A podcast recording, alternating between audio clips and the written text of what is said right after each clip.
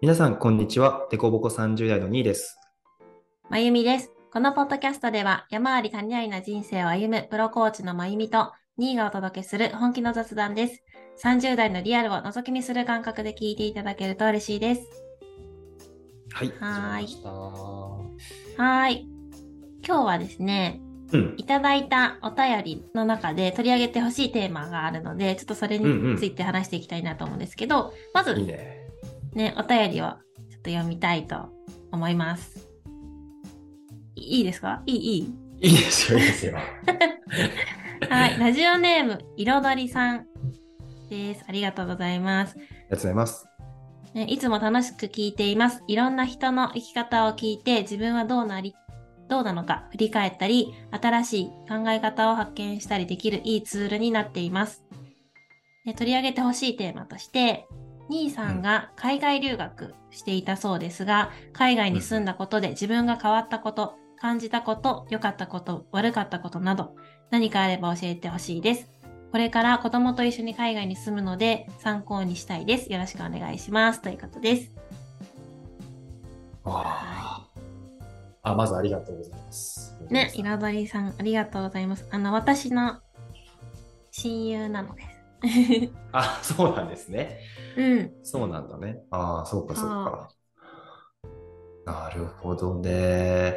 まず、あの、ご感想いただいたさ、部分、いろいろね、ゲストにもさ、出てもらって、まあ、うんインタビューというか、ね、キャリア語ってもらったりしてるから、そういうのを楽しんで聞いてくれてるってことなんだね。うんね。ああ、いいね。そっかそっか。ぜひ、彩りさんのキャリアも聞いてみたいけどね、これから海外とお子さんに住む。ねえすごい変化だよね。子供と海外に住むって。すごいドキドキだと思うから、俺が力になれる気がしないけどうん。子供もいないし結婚もしてないからな海外いたのは10年前ぐらいだしなうん。まあでもなんかんどこに行ってたんだっけ、その。えっとね、うん。いイギリスだね。イギリスにうん11ヶ月留学、語学留学してました。大学4年、あれ？いつだっけ？ごめん。えっとね大学3年と4年の間に休学をして、ああ、そっかそっか。うん。だから帰ってきて4年生になったって感じかな、うん。ね、変わったこと、うん、感じたこと、良かったこと、悪かったことで、ね、今テテーマとしてもらって、うんなんかこ、なんかここら辺なんかピンとくるな、みたいな。ここら辺話してみたいな、とか、なんか、あったりする？あ結構いっぱいあるんだよね思い浮かぶのは。うん。まああえてこの場で話すとしたらねえ何がいいんだろう。うーんなんだろうなお子さんと一緒に行ってってことでしょう、まあ、どれくらい語学力があるかもさちょっとわかんないけどうん。やっぱ最初日本人あるあるで英語喋れないからさうん。海外の人って全然、まあ、海外の人って一括りにするとあれだけど間違ってるんだけどめっちゃ喋れるんだよね。うん。うん。まあ喋れると正しいはまた違うと思っててとにかくこう口で何かを発してコミュニケーション取れるって意味ではやっぱりさお劣ってるからさ最初のスタート地点がうん。だからそこ苦しかったんだよね最初で、なんかこれあるとよかったなって思うのは当時持ってなかったものよね。うん。えーとなんかスキルスキルっていうのは、あまあ、趣味に近いかなうん。楽器が弾けるとかうん歌が歌えるとか、ダンスが踊れるとかうん。何かに詳しいとかうん。なんかねそういうものがきっかけになるなと思ってコミュニケーション話せなくても。うん。他の日本人なんかね現地の大学の吹奏楽部に入ってたり見たりとかさうん。えっと、ボクシングやっててボクシングジム通ってたりとか、うん。はあ、いいなって。なんかそういうの友達作ったりもしたから、うん。うん。なんかそういうのできると、あるとよかったなってのは思ったね。うん。喋れなくても。うんなんかそれだけで盛り上がるっていうかさ、うん。うん。うん。言葉がうまく通じなくても何か共通のものね、運動とかでもね、なんか言葉なくても一緒に楽しめるもんね。そうなんかきっかけになるじゃない？なんかこう、うん。うん、まあ普通に日本にいてもそうだと思うんだけど共通の話題があった方がさすぐ仲良くなれるっていうのは、日本にいても一緒だと思うんだけど、うん。うん、なんかそういうのがあるといきなりなんかなんていうのこう踊り始めてウェーイとかなって なんかかっこいいみたいな。なんかあんま喋れなくてもちょっとこうん。うスターっていうかさみんななんかすごい親近感湧くっていうかなんかあれいいいいなとか思ったし、うん。なんか自分も楽しいじゃん。なんか向こうに行ってちょっとこうね日本にいたら当たり前のことだけどそれを向こうでやるっていうのはなんか面白いみたいなことあるじゃない？なんかこう、うん。なんかなんかそういうのできたらもっといい時間過ごせたかなとか思うよね。はあいいね。そうそうそうそう。じゃあさ、うん。今の兄さんをうん形成するにあたって、この海外のこういう経験があったから、今のこういう自分があるなとか、ちょっと難しい問いになるかもしれない。いやわかるよ言いたいこと。うん。なんか思いつく？面白いことは思いつかんな。あそうね。面白くなくていいんだ。よ。結構真面目な話になっちゃうんだよね。真面目な話するとうん。まあ、潜在的にあったと思うんだけどなんか強くなったな高まったなっていうところで言うとあーまあ今古い言葉かもしれないけどワークライフバランスとかってことかな。うん。もうワークライフバランス。まあ家族とか自分の時間大事にとかその仕事になんか人生をこうなんていうのかな。まあだ大部分をこうね使う必要はないっていうかさ。なんかね結構休めるよとか俺も詳しく知らないんだけど、ちゃんと調べたことないから、なんか職業柄たまたまかもしれないけどホストファミリーの人とか、え1年に絶対1ヶ月2ヶ月ぐらいはなんか長期休暇とか取れるよとか、うん。なんかななんかそそんなにこう仕事第一じゃないよみたいな話をすごい聞いてて、うん。うんなんかちょっとその辺が日本と違うのかなっていう感じがした。まあ、日本の当たり前のなんか習慣みたいなうん。文化みたいなものがうん、壊される、自分の中でこう壊れ壊されたみたいなそんな感じ？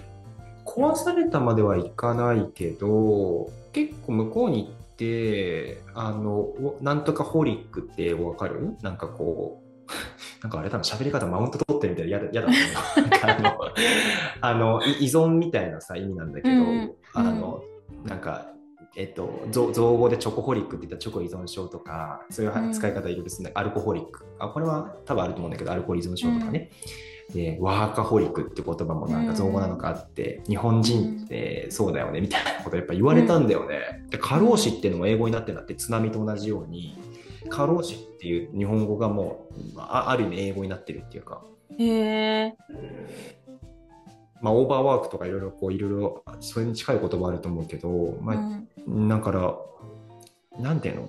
客観的に見れたっていうか、日本ってそういうふうなイイメージがあるんだっていうことは知れたから、ちょっと価値観としてなんだろうな。なんかやっぱし仕事が何が何でも優優先とか、うん。か家族をもうちょっとこう大事にした方がいいみたいな、なんかその辺の自分の価値観をこう、なんていうのかな、ななんていうの、こうし刺激されたっていうか、うんうん、なんかぶっ壊すまではいかないけど、うん。あなんかそっちの方が自分はいいなとか豊かだなってちょっと感じたっていうかさ。うん。うん。ね。そうだね。うん。なんかそれはうんずっとあるね。今も。うん。フリーランスになったのもそういう理由もあるしね。そういうこう自分のペースでとか自分に余裕を持って生きることによって家族とかもちょっと大事にできるといいなっていう。もう余裕がなくなるとすごいこう人にこうなんていうのかな。あんまりこうだ大事にできないっていうかさ。うん。当たったりするわけじゃないけどうん。なんかやっぱりこうじ自分のことばっか自分のばっことばっかになっちゃううん。人だから、うん、なんかそういう海外で味わったああいう家族を大事にとかさプライベートな時間も大事にしつつみたいな理想の人生を歩む見えるようになるかなってねフリーランスって道選んだら、ねそういうのもちょっとあったから結構影響を受けている気がするねそれは。ね今の働き方にかなり大きな影響を与える出会いだったんだねその。うん、なんかね、すごい、今はないけど、正義感もすごいあって、うん。なんかコンビニの24時間営業とか、なんかあんなのダメだろうとか、なんかそんなこと言って俺帰国してから。ああいうのがあるから人はもう働かざるを得ないみたいな。うん。あの話では聞くけどさ本当かどうかっていう、なんていうの？なんか土土日はさ店閉まってるとかさなんかたまに聞くじゃない、そういう印象もあるじゃない？本当に閉まっててさ、うん。クリスマスの日とかも全然お店やってないわけみんな家族と過ごすことが大事だからさ、まあ、なんか不便っちゃ不便だけどこういうのいいなってやっぱなんか思っちゃったね向こうに行ったら。うんうん。うんそう日本は頑張りすぎかなとかそういうの良くないなとかってすごいすごいなんかそんなこと言ってたよ俺海外から帰ってきてから。うん。日本にいると当たり前だからさ、それが。ああそれに気づかないから気づくきっかけにきっとなったんだなって。ああそうだね。そういった意味だと当たり前をぶっ壊すっていうかそうね。大きうくん。か、変わるきっかけではあったね。確かにね。うん。うんうん、うそうだねそうだね。えー、えー、いいね。え、まあ。最後に、じゃあ、うん。えいい？いいよ。いいよ。最後に一個聞いて、さい聞いてみたいのが、うん。ね、これは、なんかちょっとこの彩りさんに対して、彩りさんもきっとこれからいろいろ、何？うまくいかないこととか、理想通りにいかないことあると思うんだけど、うん。そういうことって、うん。そういうことこそ自分が成長するきっかけになるだろうなって信じてて、うん。自分は。今。うんうんで、で、兄さんのその当時の失敗、うまくいかなかったこととか、そういう経験を聞かせてほしいなと思って。で、それが、うんなんか、どんな学びになったかとか、なんかそういうの聞けると嬉しいなって思ったんですけど、いかな、ありますか？すごい難しい難しいかな？難しいよね。そうだね。当時と今はでもちょっと違うかな当時はね当時はなんかがむしゃらだったね。なんかねすごい、まあかなりの挫折経験だったんだよね。英語あんまり喋れなかったし、うん。うん、でもプライドだけはあって日本人と絡まないとかそうするとどんどんどんどん孤独になっていくし。まあそれに起因してか確証は確信はないんだけど、あの急性腸炎になっちゃってへえーえ。食べれない食事も食べれなくなっちゃった時期もあったりとか。なんかほんとねあーまあ親にちょっとこう頼ったりとかさなんかこう、うんなんていうの話聞いてもらったりみたいななんか自分ではこれまで経験したことがないなんかそんな心理的状況に陥る自分情けないみたいのもあったしうん。でもなんかね行動しなきゃでも変わんないよね英語力伸びないよなみたいなうん。そういうので必死に自分をなんかこう鼓舞してうん。生きてったっていうのが当時のなんかこの乗り越え方っていうかさうん。転んでもすぐ立ち上がらなきゃみたいな。ぐーって立ち上がって走るみたいなか。そんな。うーんまあうんいいと思うんだよねそのた立ち上がらき切らなくても心で痛いなっていうのでいいと思うんだけど、まあ、頼るだねやっぱりねうん。自分の場合はちょっと親が大きかったかなまあ、うん。スカイプだったか忘れたけどさ LINE だったか忘れたけど、特に母親とかの声聞くとやっぱ安心するしこういうことあってねって話すると、まあ最初からそんなうまくいかないよねみたいな感じでさやっぱ励ましてくれて、あんまり日本にいる時はそんな母親とそういうこう相談するとかそういう間柄じゃなかったんだけど、うん。家族の存在はでかいねなんか何があってもやっぱ最後味方でいてくれるっていうかうん。めっちゃ大きかったな今思い出しながら喋ってるけどその感覚もね。うん、家族に頼るとか、まあ、家族以外にもこう自分の場合は結構プライドがあったからさ他の日本人と絡まないとか、でもそのプライドを捨てたタイミングちょっと具体的には覚えてないんだけど日本人と絡むようになってからはそこでできた関係性もすごい自分のこうなんだかよりどころになったし支えになったし、うん。なんか、えー助けを求めるっていうかそういう安心できる場所を自分から作っていくとか思い切って頼るっていうのはめっちゃ大事だと思うのと、あとやっぱやっぱ行動しなきゃ絶対変わんないからさそれが逃げでもいいしどういうふうにこう乗り越えようどどっちでもいいと思うんだけどとにかくなんかやっぱり行動しないと変わらない。行動すれば変わるっていうのは、海外にいるいない関係なくいろんなことに対して僕は結構、信念っていうのを持ってるかも軸として自分の話がすごい大きくなったけどとにかく英語力を身につけるために積極的に自分から話しかけに行くとか、うん、いろいろ単語とか調べて使ってみるとか、なんかできることをとにかくやってみるみたいな、がむしゃらにやってたかも。こんな感じですか？わかんないけど。うん。いや、でも、人に頼る、頼れる場所を作るとか、人を見つけるっていうのは、うん、新しい場所でチャレンジするときには、大切なことだと思うので、うん、うん、ね、そのメッセージ、彩りさんに伝わるといいなって私も聞いてて思いました。うん、現地ちょっと僕そういうの知らないから分かんないけどきっとこう同じようなシチュエーションで、うん、えー、現地にいらっしゃる日本人の方もいると思うし、うん、まあ、そういう人たちだからこそ話が分かると話しやすいことも本当にあるからさ、うん、結構自分が弱いとかさ自分が情けないとかって思ってるけどいやいやいやそれ私もそうだよとかさ私なんてみたいなことって、きっとあって俺もあったからさ、うん、あそうなんだみたいな。なんかみんなうまくやってんなと思ったけどやっぱしんどいなとか思ってんだねとか安心するやっぱり、うん、そういうの見つけるといいし、うん、日本に残ってる自分の友達とかと密に連絡取っても全然いいと思うし、うん。うん、ぜひ参考になれば嬉しいですけどどうだろう？わかんないけど ね何か参考になってね頑張ろうって思ってくれたら嬉しいですね。うん。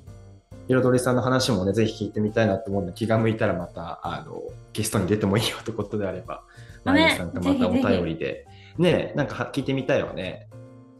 はい、はい、ありがとうございます。なんか兄さんの話を聞いて、はい、私、なんかね、励まされた。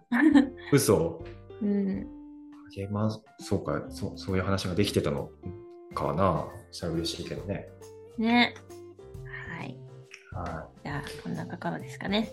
はい。あと、えっと、いつもね、ご案内させてもらってますけど、えっと、僕らお便り、を、えー、募集してまして、えっと、うん、ポッドキャストの概要欄、えー、または、まあ、ツイッターでもよくつぶやいてるんですけど、えっと、フォームを、Google フォームを用意してますので、えリンククリックしていただいて、え匿名で投稿できますので、ご感想ないしは、えー、こういうこと話してほしい、今日みたいなね、えー、テーマいただけると、あの、嬉しいです。ご紹介しますので、よろしくお願いします。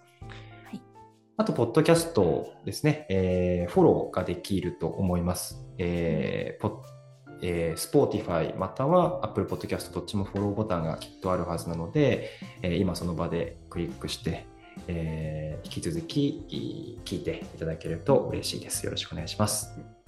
よろしくお願いします。では、本日も聞いていただきありがとうございます。ぜひ次回も聞いていただけると嬉しいです。それでは、バイバイ。バイバ